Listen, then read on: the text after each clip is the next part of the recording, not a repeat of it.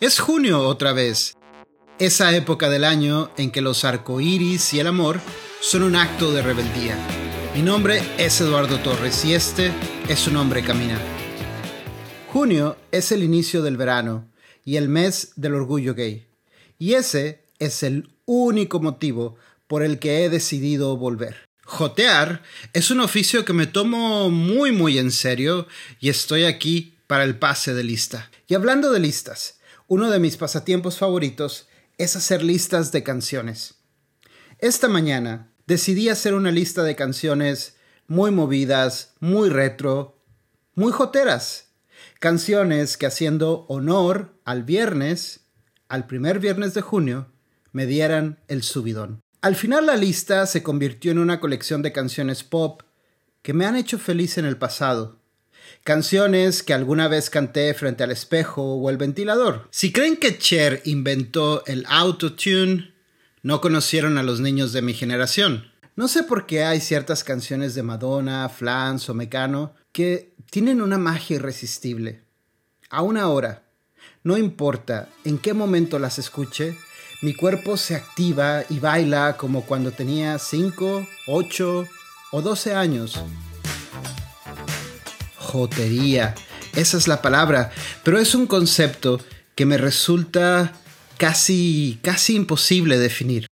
En una de esas increíbles historias que contaba mi madre, está aquella en la que se encontró a Paulina Rubio en una mercería de la Ciudad de México. Y al cuestionarla sobre los motivos de tan inesperado encuentro, Paulina le dijo, Ay señora, es que me encanta la jotería, refiriéndose a todos los materiales brillosos y coloridos que vendían en ese lugar. Pero ¿qué es la jotería en sí? Nadie lo sabe, y por eso seguimos joteando para ver si logramos descubrirlo. Cuando era niño nunca me gustó Timbiriche. Es verdad que conocía las canciones, pero no me volvían loco entonces ni me provocan nostalgia ahora. Sin embargo, recuerdo la electricidad que me recorría por el cuerpo al escuchar Like a Virgin, aunque no tenía idea de qué decía. Pero era la actitud de Madonna, la ropa, la coreografía, el león sacando la lengua al ritmo de la música en el video, todo, absolutamente todo, lo que me gustaba. Era 1984. Yo tenía 7 años, pero ya sabía quién era. Había en mí más material para ser diva del pop que jugador del fútbol. Perdón por los estereotipos, pero creo que ilustran a la perfección lo que quiero decir. Por muchas razones mi infancia gay fue feliz. Viví rodeado de mujeres que amaban la moda y me enseñaron a apreciar la belleza masculina. Recuerdo a mi mamá preguntándose por qué Salmineo, James Dean y Rock Hudson eran tan guapos. ¿Es ironía que todos eran gay? Crecí hojeando revistas de modas, al pendiente de las colecciones de otoño y verano, de las novedades de Halston y Lagerfeld. Pasé innumerables horas sentado en la cama al lado de mi tía Virginia, viéndola ejecutar todo su ritual de belleza. A ella le gustaba que la viera. Jamás me dijo, vete a jugar afuera, estas no son cosas de niños. Y mi hermano, mi gran héroe de la infancia, era fanático del synth pop y los New Romantics. Si conocía a Boy George, fue por él. Si conocía a Boy George sin cuestionar por qué se maquillaba y vestía de mujer, fue por él.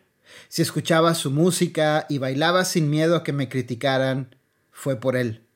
Si aprendí que la ropa no era demasiado masculina o demasiado femenina, sino algo que usaría o no usaría Nick Rhodes, el genio de Duran Duran, fue gracias a él.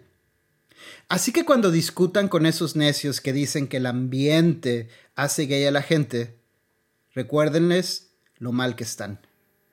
Pero que a Eduardo, su familia lo hizo gay. Es broma. Es broma. Mi familia no me hizo gay. Solo me hizo un niño con mucha cultura gay. Un niño gay muy, muy, muy feliz. Sin embargo, fuera de esa burbuja en la que crecí, la vida era muy distinta. En las calles predominaba una actitud absolutamente binaria. Solo había lugar para cosas femeninas o masculinas, hombre o mujer, niños con novias y niños con novio en singular, porque había que ser una señorita de casa. no como la promiscua esa de la Madonna. Y la misma historia era en el cine y la televisión. Por eso la música era mi lugar favorito, mi refugio favorito. No recuerdo cuándo fue que vi por primera vez un personaje gay en la pantalla. Quizá algún personaje ridículo y afeminado en alguna película de los 80. Y cuando digo ridículo y afeminado, no es que haya sido un personaje ridículo por ser afeminado, pero ridículo porque los gays todos eran ridículos, ridículos por ir en contra de lo establecido, por desafiar las buenas costumbres. Si no fue hasta 1990 que la Organización Mundial de la Salud dejó de considerar la homosexualidad como enfermedad mental, ¿qué nos podemos esperar de la industria del entretenimiento? Y tanto que nos deben como comunidad, ¿no? En fin, Quizá el genio inagotable de los guionistas, directores, músicos, coreógrafos y todos los creativos que dieron origen a todas esas obras maestras de la cultura popular solo era síntoma de su locura. Pero de lo que yo realmente quiero hablar es de la representación, de esa falta de personajes y figuras públicas con las que pudiera identificarme en mis años de formación. Cuando en mi adolescencia tenía recortes de Madonna, Miguel Bosé y Pecho Boys en mi habitación, no era porque sintiera atracción física por ellos, aunque a David Tennant jamás podría decirle que no. En fin, el motivo de tener sus fotografías era crear una mitología, mi propio universo gay. Era recordarme que ser gay era más que el miedo a contraer HIV, ser condenado por la iglesia o acusado de pedofilia que ser gay no era únicamente la soledad de no conocer a nadie más que fuera como tú, que soñara, que deseara o sintiera las mismas cosas que tú. Ser gay, al menos en la música, era ser creativo, resiliente y saber bailar bien, por supuesto. Así como yo, millones de personas han vivido la misma historia. Incluso ahora, ahora, 2021, Muchos adolescentes la única referencia que tienen sobre su sexualidad es un canal de porno en Internet. No tengo nada en contra del porno, pero entienden mi punto. Y el problema es que todo esto es consecuencia de gente que aún tiene problemas con aceptar que ser gay es algo normal, porque nos siguen transmitiendo generación tras generación que está bien, así entre comillas, ser gay, pero que Dios no te aceptará y por lo tanto su séquito de fieles seguidores tampoco. Te tolero, te acepto y te quiero como eres. Pero ¿saben qué? Eso ya no es suficiente. De hecho, ¿saben qué? Pueden meterse sus frases de apoyo por donde les provoque lo que les provoque. ¿Por qué? Porque el día que también digamos te tolero, te acepto o te quiero como eres a un heterosexual, entonces nosotros también aceptaremos que no lo apliquen a la inversa. Sí, a veces también soy un joto enojado, uno de esos maricones que aprendió a ser ácido, sarcástico y rápido para responder a los comentarios de la gente, de la familia de Facebook, de los colegas de trabajo buena onda, de los gays de closet que critican tu estilo de vida tan abierto. De todos, de todos y cada uno de los que me han juzgado alguna vez por ser tan maricón. Por muchos años fui un gay discreto, pero ya no. Por muchos años no me permitía jotear al bailar, al vestirme, al suspirar cuando un galán aparecía en la tele.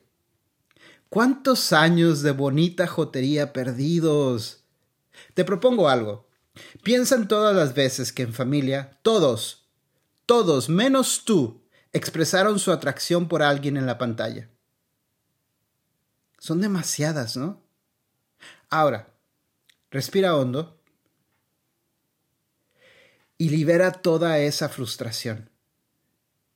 Crecimos escondiendo nuestra sexualidad, negándonos la belleza, la naturalidad del deseo, la posibilidad de la libertad, la posibilidad de externar nuestra personalidad. Cuando era niño, mis primos y amigos expresaban sus gustos sin ningún problema. Pero yo jamás le dije a nadie que John Travolta me quitaba el sueño, que me movía algo verlo bailar. O que la cicatriz de Harrison Ford en la barbilla era más sexy que todas las fotos de Brooke Shields juntas. O que entre Han Solo y Luke Skywalker escogía a Luke. Porque el corazón es lo que importa. Sí, soy un cursi. Un romántico irremediable. Para mí el deseo siempre ha estado ligado a la fantasía. Pero como jamás hablé de eso con nadie, quizá imaginan que me gustan los típicos galanes de moda. Y no es así. De lo que se han perdido. Qué triste que muchas personas se hayan negado a entrar a esa parte de mi mundo. Qué triste que se haya negado, que nos neguemos a conocer esas partes de los otros que a veces nos incomodan. Qué triste que sigamos preguntándole a los niños qué niña les gusta o a las niñas qué niño les gusta, en vez de solo preguntar quién les gusta, sin asumir que será un hombre o una mujer. O mejor aún, simplemente dejar de asumir que a todos nos debe gustar alguien, porque la ley de la vida dice que en el futuro debemos de tener una pareja, casarnos y tener hijos y nietos y así hasta el fin de la eternidad. Porque es lo que exige la tradición. No me cancelen, pero quizá deberían dejar de tener hijos solo por compromiso. También pueden subir fotos de sus perros y plantas al Insta y el Face. Y por favor, Paren con las fiestas de revelación de género. Quizá la reciente popularidad de tal ritual sean los retos de redes sociales. Está bien, lo entiendo. O quizá sea un homenaje a la hegemonía de la Edad Media. O un ritual de psicomagia para evitar tener hijes transgénero. Pero no está padre. Y es que, en el fondo, digan lo que digan. Aunque eso sí, en junio todas las grandes corporaciones pongan la bandera del orgullo en sus redes sociales. Muchos siguen creyendo que eso de ser gay no es normal. A veces los compadezco. Les ha tocado vivir en una época terrible. Imagínense eso de que los gays quieren casarse y adoptar. Es horrible, ¿no? ¿Quién les hizo creer que tienen los mismos derechos que ustedes? Los únicos que deberían tener derecho de esa superioridad moral de ser miembro de una familia son los heterosexuales, por supuesto. Los únicos que deberían tener el derecho de ser malos cónyuges y padres son los heterosexuales. Qué locura. Y ahora que las nuevas generaciones han inventado esa locura de ser no binario, ay no, pobres de ustedes. Quizá deberíamos ir organizando una forma de arreglar todo esto. Más terapias de conversión para todos, por favor. No, no necesitamos más terapias de conversión. Yo por mi lado trataré de seguir promoviendo los sanos beneficios de la jotería, el orgullo y amor propio, la libertad, la responsabilidad de ser quien eres y sobre todas las cosas, los derechos humanos, los derechos humanos de todas esas personas que piensan, sienten, aman y se expresan de una forma distinta a la nuestra. Sí, no me gustan las fiestas de revelación de género, pero si mis amigos o mi familia me invitan, claro que iré, claro que celebraré. Incluso les daré me gusta en las fotos. Ustedes saben que lo he hecho. Yo tengo amigos que celebran la binariedad con globos y confeti. Y está bien. No les he mandado mensajes para decirles te acepto como eres, aunque me den ganas, la verdad. Tengo amigos que comparten memes transfóbicos y jamás... No, momento. No, no, no, a eso sí les dejé de hablar. Tengo mis límites. En fin, mi punto es que quiero invitarte a acercarte o a hablar con alguien que desafíe alguna de esas creencias que te fueron heredadas, alguna de esas creencias que no te has cuestionado por años. Puede ser un amigo, un familiar. Bueno, evita hacerlo con el primo de closet porque, no sé, te puedes meter en problemas, sobre todo en la fiesta de Navidad. acércate a alguien y deja que te cuente sobre su vida, sobre esa vez que le rompieron el corazón, pero no dijo nada por temor a que lo rechazaras, de ese crush que tuvo por años y del que jamás pudo hablar con nadie. Sé un aliado.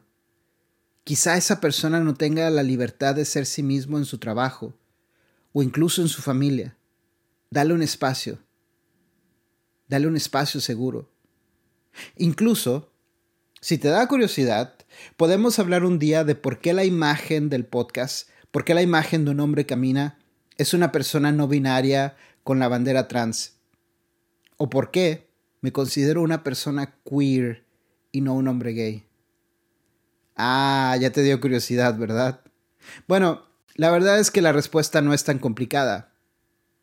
No, no soy una persona no binaria o trans, pero quiero ser un aliado de sus causas. Y la etiqueta hombre gay no me gusta por hegemonía. Porque por años se ha discriminado e invisibilizado al resto del colectivo. Además, siempre he sido un poco raro.